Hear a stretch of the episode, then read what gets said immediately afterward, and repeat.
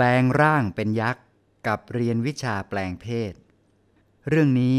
เป็นเรื่องราวเกี่ยวกับญาณทัศนะ ที่หลวงปู่สามารถอย่างรู้ได้อย่างเหลือเชื่อว่า ลูกศิษย์ของท่านไปทำอะไรที่ไหนอย่างไร อย่างเรื่องของคุณยายทองสุขสำแดงปั้น ซึ่งท่านเป็นแม่ชีที่ทำวิชาปราบมารกับหลวงปู่ อีกทั้งยังเป็นมือเผยแผ่วิชาธรรมกายมือหนึ่งของหลวงปู่อีกด้วย เรื่องราวต่อไปนี้ เป็นเรื่องเกิดขึ้นหลังจากที่คุณยายทองสุขเข้าถึงพระธรรมกายแล้ว และเริ่มเรียนวิชาธรรมกายกับหลวงปู่ใหม่ๆ ซึ่งคุณยายทองสุขถึงกับพูดว่า ช่วงนั้นมันช่างอยากรู้อยากเห็นไปเสียทั้งนั้น ด้วยความอยากรู้อยากลองของคุณยายทองสุขนี่เอง ท่านจึงมักแอบหลวงปู่ไปเที่ยวบ่อยๆ ซึ่งการไปเที่ยวของท่านก็ไม่ได้ใช้กายมนุษย์หยาบไปหรอก แต่ท่านไปด้วยสมาธิญาณของท่าน และปกปิดไม่ให้หลวงปู่รู้ เพราะกลัวหลวงปู่ดุหาว่าไม่ตั้งใจแก้ทุกภัยมนุษย์ ในขณะที่อยู่เวรในโรงงานทำวิชา แต่ที่ไหนได้ แม้คุณยายทองสุข จะแอบไปอย่างแนบเนียนมากขนาดไหน หลวงปู่ก็จับได้ทุกที เพราะหลวงปู่สามารถรู้ได้ด้วยญาณทัศนะของท่าน มีอยู่ครั้งหนึ่ง ช่วงนั้นหลวงปู่ท่านกำลังคิดจะสร้างโรงเรียนพระประยัตซึ่งต้องใช้เงินจำนวนมหาศาลทำให้คุณยายทองสุขเป็นกังวลแทนหลวงปู่ว่า จะไปหาเงินมาจากไหน แต่หลวงปู่ท่านก็บอกว่า ไม่เป็นไรหรอกไอ้สุข โคตรทองยังมีอยู่ เองยังไม่เคยเห็น พอหลวงปู่พูดประโยคนี้ออกมาเท่านั้นเอง คุณยายทองสุข ก็อยากรู้อยากเห็นขึ้นมาอย่างแรงว่า โคตรทองอยู่ที่ไหน หน้าตาเป็นยังไง จากนั้นท่านก็ไม่รอช้า รีบไปตามหาโคทองในสมาธิยานของท่านอยู่หลายครั้ง แต่หาเท่าไหร่ก็หาไม่พบ จนสุดท้าย ท่านก็หมดปัญญา จึงแอบไปถามม้าแก้ว ถึงได้รู้ว่า โคทองอยู่ในถ้ำทางทิศตะวันออก จากนั้นคุณยายทองสุขก็ให้ม้าแก้วช่วยพาไปหาถ้ำของยักษ์แต่หาเท่าไรก็หาไม่เจอสักที แต่สิ่งที่เจอก็คือ พระภูมิเจ้าที่ที่ขี่เสือ คุณยายทองสุขท่านก็เลยถามพระภูมิว่าถ้ำที่มีโคดทองอยู่ตรงไหน ซึ่งพอพระภูมิเจ้าที่ท่านชี้ทางให้ คุณยายทองสุขก็ไม่รอช้า รีบขี่ม้าแก้วเหาะไปตามทางนั้น และทันใดนั้นเอง ท่านก็ได้มาเจอปากถ้ำยักษ์จนได้ จากนั้นท่านก็รอให้ยักษ์หน้าโฉดสองตน เดินออกไปที่อื่นก่อน และพอยักษ์ออกไปแล้ว ท่านก็ฉวยโอกาสเข้าไปผลักประตู เพื่อจะบุกเข้าไปในถ้ำทันที แต่อนิจจาโชคไม่เข้าข้าง เนื่องจากประตูล็อก แต่จู่ๆก็มีเสียงลิงจ๋อโผล่มาจากไหนก็ไม่ทราบ คุณยายทองสุขก็เลยถามลิงจ๋อตัวนั้นว่า กุญแจอยู่ที่ไหน ช่วยหยิบให้หน่อยเถอะพ่อลิง และพอเจ้าลิงเอากุญแจมาให้ ท่านก็เลยไขบุกเข้าไปในถ้ำนั้นได้ โดยเดินเข้าไปถึงถ้ำในชั้นที่สามและทันใดนั่นเอง ท่านก็ไปเจอที่เก็บโคตรทองจริง ๆ ซึ่งโคตรทองก้อนนี้ ใหญ่โคตรโคตรใหญ่ขนาดเท่าสุ่มไก่ และรอบๆโคตรทองนั้น ก็รายล้อมไปด้วยทองก้อนขนาดเท่าบาทบ้าง ขนาดเท่าขันบ้าง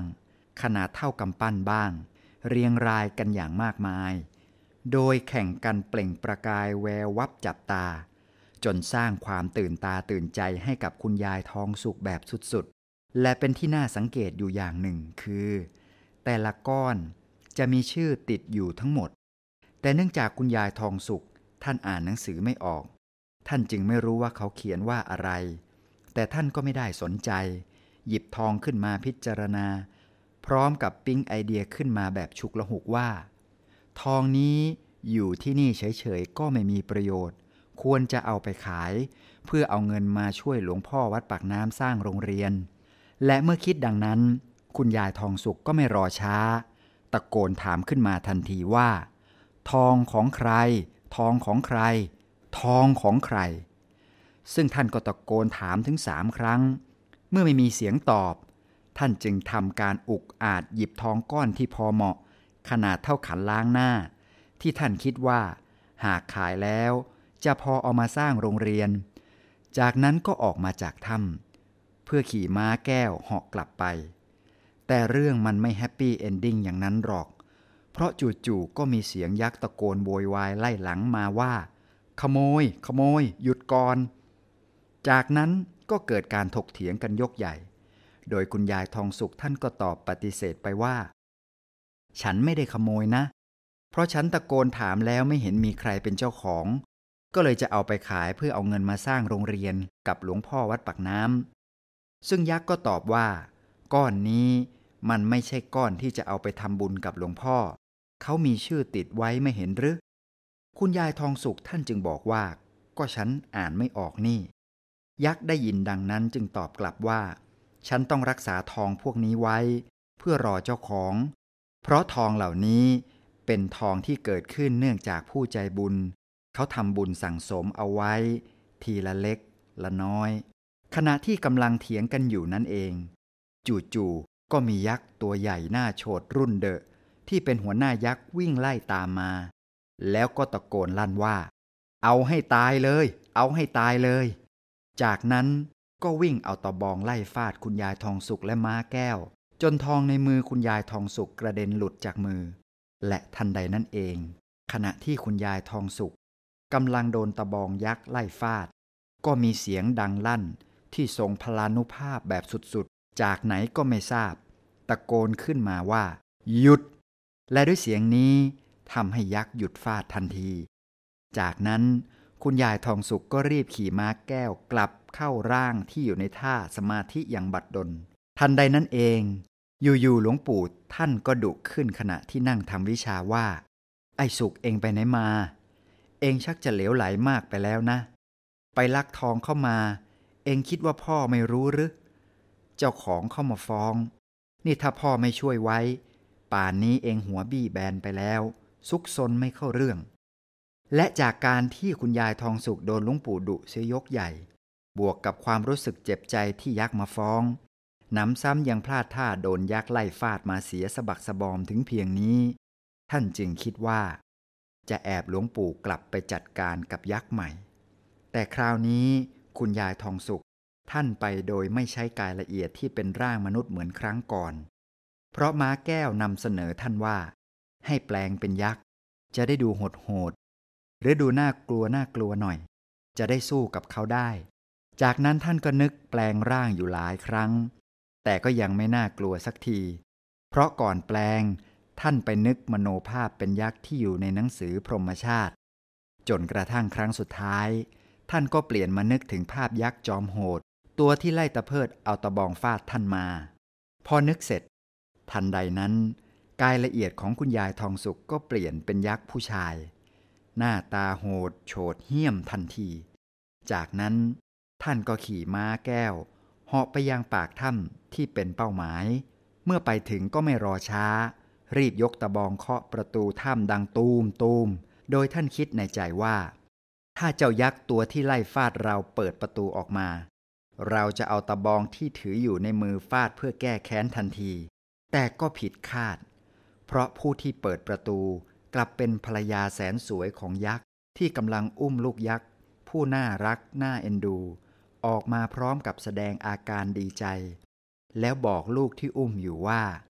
ลูกจ๊ะ พ่อหนูกลับมาแล้ว พ่อหนูกลับมาแล้ว และเพื่อให้แนบเนียน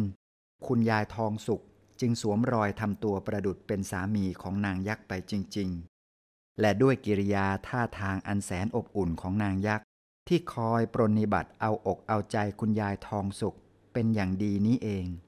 ก็เลยทำให้ท่านเกิดรู้สึกหวั่นไหว นึกหลงรักนางยักษ์ขึ้นมาแบบนิด ๆ แต่เนื่องด้วยภารกิจที่เป็นเป้าหมายหลักที่อยู่ในใจ ท่านก็เลยใช้กุศโลบายพูดให้นางยักษ์ พาไปดูที่เก็บโคดทอง และก็ถามถึงความเป็นมาของทองทั้งหมด ซึ่งสรุปได้ว่า โคดทองอันใหญ่สุดนั้นเป็นของหลวงปู่วัดปากน้ำคือเมื่อชาติก่อนๆท่านเคยทำบุญเป็นจำนวนมากไว้กับลูกศิษย์ ซึ่งพอรวมรวมกันเข้า ก็กลายเป็นทองก้อนใหญ่ คือเมื่อท่านทำบุญแล้ว สายสมบัติเก่า ก็จะไปเชื่อมกับสายสมบัติใหม่ ซึ่งคนที่มาช่วยหลวงปู่ท่านทำบุญก็จะรวยขึ้น มีเงินทำบุญต่อไปอีก ขณะที่กำลังถามถึงความเป็นมาเรื่องทองอย่างเพลิดเพลินอยู่นั่นเอง ก็มีเรื่องตื่นเต้นเกิดขึ้นอีกจนได้ เพราะอยู่ๆม้าแก้วที่รออยู่หน้าถ้ำก็ร้องดังขึ้น และด้วยเสียงนี้ คุณยายทองสุข จึงรีบขอนางยักษ์ออกไปดูหน้าถ้ำเพียงลำพัง ซึ่งก็ปรากฏว่า ยักษ์ผู้เป็นสามีตัวจริง และเพื่อนยักษ์สามถึงสี่ตน ได้แห่กันกลับมาแล้ว เมื่อคุณยายทองสุขเห็นดังนั้นก็ตกใจ รีบกระโดดขี่ม้าแก้ว และหอกกลับด่วนที่สุด พร้อมกับยังรู้สึกผูกพันอะไรอาวรนางยักษ์และลูกน้อยประดุดการจากภรรยาของตัวเองมาจริง ๆ ซึ่งพอกลับมาถึง หลวงปู่ท่านก็รู้ในที่ จึงรีบดุขึ้นทันทีว่า ไอ้สุขเอาอีกแล้ว เองไปเป็นชู้กับเมียเข้ามาหรือ คุณยายทองสุขจึงรีบแก้ตัวด้วยเสียงอ้ำอึงว่า เปล่าเจ้าค่ะ ลูกเปล่าจริง ๆ จากนั้นหลวงปู่ท่านก็หัวเราะและนึกสนุก ถามขึ้นใหม่ว่า ไอ้สุขเองอยากเป็นผู้ชายไหมล่ะ คุณยายทองสุขรีบตอบด้วยความดีใจว่า อยากเจ้าค่ะ ลูกอยากเป็นผู้ชายเจ้าค่ะ จากนั้นหลวงปู่ท่านก็ให้เข้าที่สาวไปหาเหตุจนเจอเครื่องที่ทำให้กลายเป็นผู้หญิง แล้วท่านก็บอกวิธีการในการแปลงเพศว่า งั้นเองเดินเครื่องเข้าสีไอสุขเก็บให้หมดเลย คือถ้าเข้าถึงพระธรรมกายแล้วได้ศึกษาวิชาธรรมกาย จะเห็นว่าเครื่องที่ทำให้เป็นผู้หญิงอย่างหนึ่ง เครื่องที่ทำให้เป็นผู้ชายอย่างหนึ่ง เครื่องจะหมุนไปคนละอย่าง โดยรอบของการหมุนจะไม่เท่ากัน จากนั้นคุณยายทองสุข ก็เดินเครื่องกลับให้กลายเป็นผู้ชาย ซึ่งท่านทำนานอยู่ถึงสามเดือน ในระหว่างนั้น หลวงปู่ก็จะคอยถามอยู่เสมอว่า ไอ้สุข เปลี่ยนหรือยังวะ และพอใกล้ๆจะสำเร็จ คุณยายทองสุขก็บอกหลวงปู่ว่า เกือบแล้วเจ้าค่ะ จนในที่สุดรุ่งเช้าวันหนึ่ง คุณยายทองสุขก็รีบมาเล่า ให้คุณยายอาจารย์มหารัตนอุบาสิกาจันทร์ฟังว่า อีก้างเอ้ย กูเป็นอยู่คืนหนึ่งว่ะ เป็นจริง ๆ แต่กูไม่คุ้น กูเลยทำกลับมาเหมือนเดิม นี่แหละคือความมหัศจรรย์ของวิชาธรรมกาย ที่หลวงปู่ท่านสอนคุณยายทองสุข อีกทั้งวิชาอื่น ๆ ที่คุณยายทองสุขเรียนมาจากหลวงปู่นั้น ไม่ว่าจะเป็นการทำวิชาปราบมาร การไปนรกสวรรค์ วิชาแปลงเพศ การแปลงร่างเป็นยักษ์ ดับดาว ทำจันทรคาตก็เลยทำให้คุณยายทองสุข ถึงกับพูดเอาไว้ว่า เกิดมาชาตินี้ จะหาครูบาอาจารย์ได้อย่างเจ้าคุณหลวงพ่อไม่มีอีกแล้ว ท่านเป็นสงฆ์ที่เหนือธรรมดา เพราะท่านสามารถนับเมล็ดทรายได้ สามารถเดินชานสมาบัติในเม็ดทราย เดินชานสมาบัติในกระจก เดินชานสมาบัติในหิน เข้านิโรธแทรกในหินได้ นับเม็ดฝนที่ตกลงมาในอากาศได้ ซึ่งครูบาอาจารย์ที่สอนวิชาเหล่านี้ได้ ก็เห็นจะไม่มีอีกแล้ว ในทั่วราชอาณาจักรไทย คงไม่มีพระสงฆ์องค์ใด ที่จะสั่งสอนวิชาเหล่านี้ได้ จะให้ไปเรียนที่อินเดีย พม่า หรือเขมร ก็ไม่มี อีกทั้งคุณยายทองสุขยังเล่าอีกว่า ท่านได้เห็นปฏิหารหลวงปู่ด้วยตาเนื้อแบบจะจะในครั้งที่ฝนตก ซึ่งท่านเล่าว่า ในวันที่ฝนตก เจ้าคุณพ่อ ท่านยืนกวาดเม็ดฝนอยู่ในกุฏิโดยเท้าของท่าน